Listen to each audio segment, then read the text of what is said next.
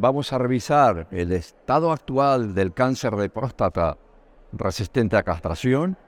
Sabéis que esto está cambiando rápidamente en esta enfermedad, tanto en el área de la enfermedad temprana hormonosensible como más recientemente en la resistente a castración.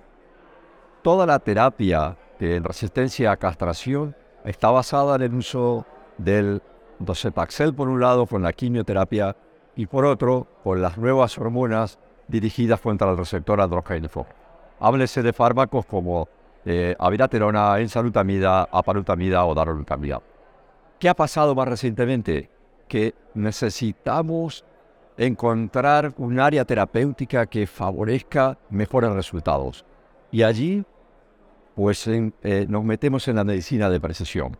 ¿Vale? Hemos detectado que aquellos pacientes que tienen alteraciones de los genes de reparación del DNA, específicamente en el área de BRCA, hay fármacos dirigidos, como los inhibidores de PARP, que corrigen este defecto y favorecen una mejor supervivencia global.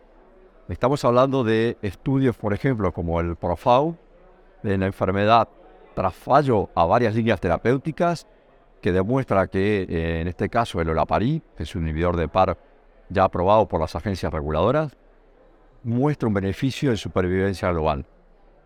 Esto se acaba de presentar datos en la enfermedad un poco más temprana, que no han fallado pacientes, que no han fallado a tratamientos previos, combinados con las nuevas hormonas, caso del estudio Propel, o el Talapro 2, o el Magnitude, combinados con diferentes inhibidores de PARP, y todos están mostrando beneficios inicialmente en supervivencia libre de progresión radiológica, pendiente de datos en supervivencia global, pero ya empiezan a llegar los primeros estudios con beneficios en supervivencia global, con lo cual pareciera que esta va a ser una estrategia que se va a posicionar en nuestra práctica clínica hoy día.